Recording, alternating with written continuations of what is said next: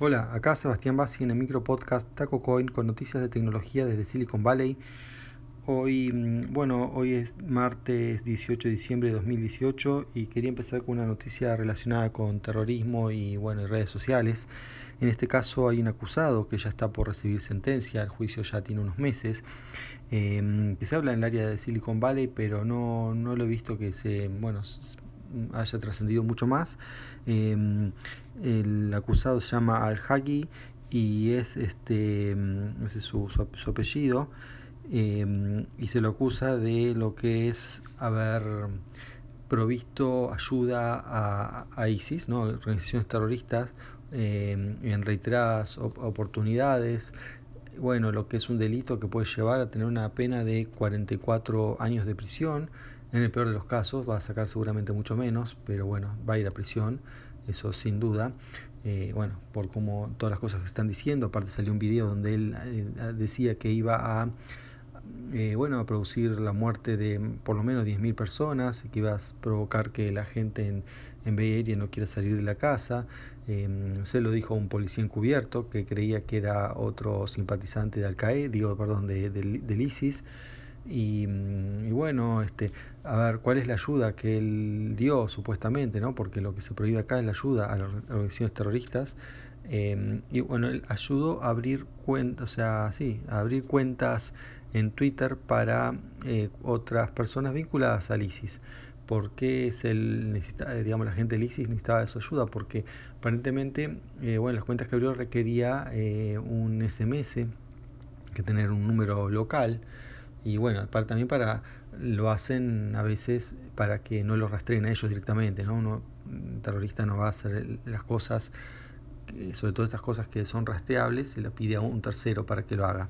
Y bueno, de hecho, ayudar materialmente a un terrorista, eh, bueno, es un delito grave y mm, bueno, por eso está acusado. Y no es solo el único problema, digamos, la única acusación, sino bueno, él parece que tenía una doble vida, digamos, por afuera. No es que iba y estaba evidentemente lo que se dice radicalizado, que eh, estaba yendo, no sé, a un campo de tiro o yendo recibiendo, no sé, consejos en una mezquita para hacer un atentado, no, no nada de eso, tenía una vida totalmente completamente normal, pero online tenía otra vida donde, eh, bueno, decía ¿no? que iba a hacer atentados, este, hablaba en contra de, Estados Unidos, a favor del ISIS y todo eso, lo cual de por sí eso solo no es delito, pero cuando uno ya empieza a ayudar a las organizaciones terroristas eh, y a preparar o decir que estaba preparando el atentado, bueno, ya es otra cosa.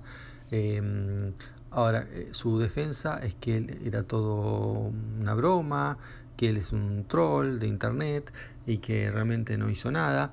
De hecho, no se encontró ninguna arma, entonces nunca hubiese podido llevar a cabo su amenaza de matar 10.000 personas. Pero el hecho de, digamos, eh, bueno, haber ayudado a los terroristas a setear las cuentas, no puedo decir que no hizo nada, es algo que hizo, eh, digamos, materialmente, porque las abrió y, eh, y bueno, y discutió planes con eh, otros eh, con integrantes de, ¿no? de, de, agentes encubiertos que eh, bueno no, no, iban a esperar a que para arrestarlo a que mm, efectivamente lleve a cabo su, su, amenaza pero bueno consideraron ya suficiente el hecho que sí abrió esas cuentas eh, así que bueno no para que vean que eh, esto de hacer cosas online eh, no es inocuo eh, no importa la razón, ¿no? Que uno dice, ah, yo lo hice pero en broma. Eh, la ley no, no permite, digamos, abrir una cuenta a un terrorista en broma. No puedo poner Argentina y decir, yo hice un retweet de, de una amenaza de muerte en solidaridad de la gente que le censuraron amenazar de muerte.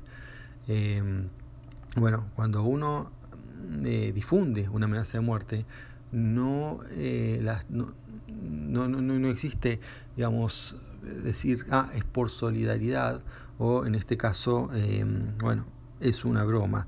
Eh, veremos si el hecho de no tener armas eh, puede llegar a ser un atenuante y recibir una pena mínima, eh, pero bueno, eh, seguramente va a pasar un tiempo en la cárcel, para más o menos el 8 de enero es que va a estar la sentencia, bueno, la vamos a decir por acá. Bien, otro tema. Eh, bueno, un impuesto, de, nuevo impuesto, en este caso en Francia, parece que bueno, ya es una cosa que lo quería hacer la Unión Europea, pero la Unión Europea en general entre todos los países no se ponen de acuerdo eh, cómo hacerlo, en el sentido de que, quieren hacer impuesto, poner un impuesto a las grandes empresas tecnológicas que bueno operan en todos los países pero pagan pocos impuestos en, en esos países porque bueno operan online. En el caso de Europa eh, la mayoría está radicada en Irlanda donde bueno las distintas jurisdicciones compiten por atraer empresas con bajando impuestos y ha ganado esa. Pero bueno el resto de los que pierden porque pone más impuestos eh, no están conformes. Y bueno pero como no se pueden poner de acuerdo en los alcances las limitaciones las tarifas y todo eso eh, Francia decidió por su cuenta y, ya hizo y ya um, aprobó un impuesto que entrará en vigencia el año que viene, aproximadamente el 3% de la facturación. Eh, para Google y Facebook, o sea, básicamente es por los que hacen los que hacen publicidad online. Eh, y espera, Francia solo espera recaudar, bueno, que la única que va a ser la ley por, eh, porque no sale todavía en la Unión Europea, entonces Francia va, espera recaudar 500, más, más de 500 millones de dólares en este concepto. Eh, así que bueno, eso es eh, ¿no? el digital tax que le dicen, o bueno, distintas versiones. Eh, así que bueno, si uno se preguntan por qué en Francia ¿no? y en estos países no, no salen nuevas tecnologías, ¿no? Eh, o sea, uno usa un buscador o usa muchas de las cosas son todas de, de, Estados básicamente la gran mayoría de Estados Unidos o bueno o, será una copia de algo inventado en Estados Unidos ¿no? bueno, después se preguntan por qué bueno acá tienen esta puede ser una de las respuestas eh, bien qué más eh, bueno ahora eh, voy a hablarles de un tema de seguridad. Esto es una auditoría que hicieron internamente eh, en las bases misilísticas de Estados Unidos, el Departamento de Defensa, eh, para ver cómo usan lo que son lo que es el estado del arte en seguridad. Y bueno, dio bastante mal.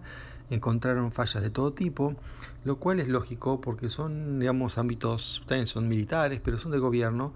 Entonces, eh, en general no están con, actualizados con lo último en seguridad, las, las buenas prácticas, no, no tienen el ritmo de actualización de la industria. Eh, entonces, bueno, pasan cosas como la que encontraron, como que la mayoría no usa, eh, no tiene sistemas de autenticación de factores múltiples, cuando lo tiene, no sé, cualquier cuenta, cualquier empresa más o menos grande lo tiene. Eh, después tampoco, eh, bueno, tienen, aplican los parches de seguridad de manera consistente.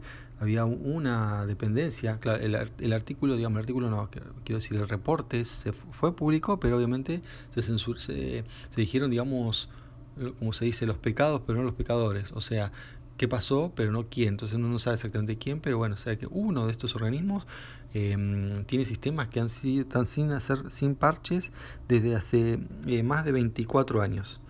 Así que bueno, eh, la, cosa es grave. Hay servidores, ¿no? no salas de servidores donde no, no hay llaves, se pueden, quiero decir que no están cerradas, se puede entrar, entrar cualquiera. Hay lugares de estos don, bases donde se puede caminar sin tener una identificación a la vista. Eh, y también, bueno, y por último, el tema de los muchos lugares que permiten eh, USBs, ¿no? O sea, poner memorias USBs eh, y otros que lo, y las que lo permiten y además y encima es, no, no tiene la costumbre de encriptar los datos, ya sea en notebooks o en bueno, o en los mismos pendrives, ¿no? O, cualquier dispositivo de almacenamiento externo. O sea, no es que todos hacían todas estas cosas, sino que se encontraron al menos uno de cada estos ejemplos y en algunos de estos son más o menos reiterados. Pero bueno, el hecho que exista es grave y, eh, y bueno, veremos si van a tomar algún... Este, por lo pronto incluso dijeron que algunas ni siquiera reconocían que había que um, hacer algo para mitigar eso, ¿no? Algunas cuando se les consultaba les parecía como que estaba bien, o sea, el problema es eh, como siempre más grave de lo que uno piensa. Así que bueno, eh, ¿no? como siempre me refiero a lo que es cuando es eh, seguridad informática. Así que bueno, eso es todo por hoy, hasta la próxima, chao.